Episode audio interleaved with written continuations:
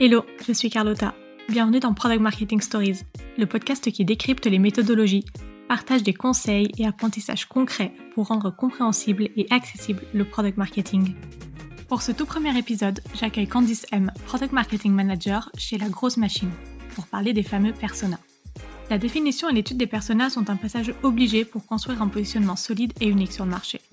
Car oui, c'est en connaissance des utilisateurs que l'on peut créer des messages impactants et définir une stratégie de communication efficace pour atteindre l'audience ciblée. Sauf que ce travail n'est pas toujours une partie de plaisir ni reconnu à sa juste valeur. Ça prend du temps, ce n'est pas toujours évident d'entrer en contact avec les clients et les prospects, mais surtout, une fois que l'étude est faite, on ne sait pas toujours comment l'utiliser concrètement. Alors dans cet épisode, vous découvrirez ce qu'est un persona et un ICP pour Ideal Customer Profile, la méthode utilisée par Candice pour interviewer plus de 50 clients et prospects en moins de 3 semaines, des exemples d'usage concrets de cette étude. Enfin, des conseils et bonnes pratiques pour vous aider à mener ce travail. Allez, je laisse place à mon échange avec Candice, j'espère que ça vous plaira.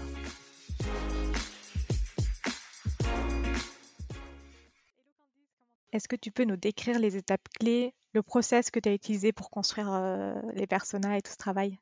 Ouais, moi, quand je suis arrivée dans l'entreprise, en fait, euh, j'ai tout de suite été mise sur euh, ce sujet-là. Donc, j'avais besoin de comprendre un peu plus le type de profil qu'on pouvait avoir déjà en client ou même euh, reprendre un peu le travail qui avait été effectué sur ces personas-là et qu'il fallait justement pousser. Donc, dans un premier temps, j'ai vraiment pris connaissance des, par exemple, de tout ce que je pouvais trouver sur le web concernant ces métiers-là par exemple les métiers du growth, euh, quelles sont leurs fiches de poste en général. Donc j'ai regardé par exemple euh, des offres d'emploi, j'ai suivi des gens euh, sur LinkedIn qui sont dans ce type de poste également. Voilà, donc je me suis vraiment renseignée là-dessus. Ensuite, j'ai beaucoup recherché sur LinkedIn et je me suis fait des listes de personnes à contacter via avec Sales Navigator. Donc j'avais une liste de growth, une liste de sales, plusieurs types de listes comme ça. Ok.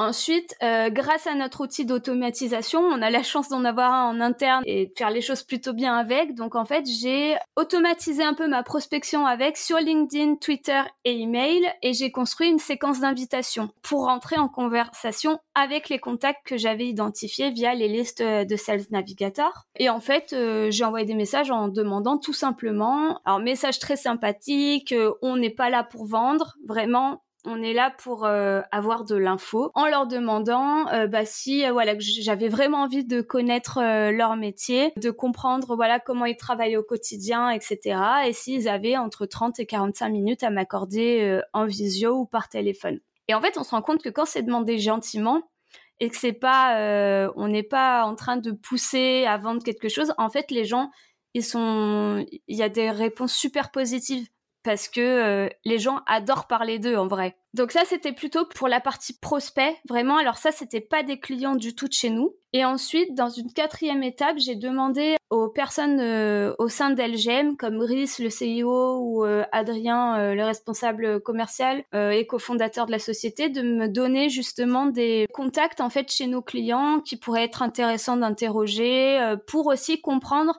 chez nos clients qu'est-ce qu'ils aiment chez LGM, qu'est-ce qu'ils aiment moins, quelles sont leurs difficultés, leurs besoins, etc. Donc il y avait vraiment une première partie euh, difficultés, besoins, et puis eux ont rentré un peu plus dans le vif du sujet avec LGM, tandis que les personnes euh, prospects, on parlait pas vraiment d'LGM du tout en fait. Et dans la répartition entre prospects clients, alors moi, ce que j'ai fait, c'est qu'on avait à peu près 5 euh, euh, personas identifiés. Et moi, j'ai fait, euh, par persona, j'ai fait 5 clients, 5 prospects. Donc ce qui donnait en tout une cinquantaine d'interviews. Pour la construction de ces personas, on a fait 50 interviews en 3 semaines. C'était hyper intense, mais vraiment très intéressant. Merci d'avoir écouté cet épisode jusqu'au bout. Si l'épisode t'a plu, n'hésite pas à le partager sur LinkedIn en me taguant. Tu peux aussi me soutenir en laissant un avis 5 étoiles sur Apple Podcast et me laisser un commentaire. Ton aide est précieuse pour m'aider à faire connaître Product Marketing Stories et aussi m'encourager à créer davantage de contenu. Alors merci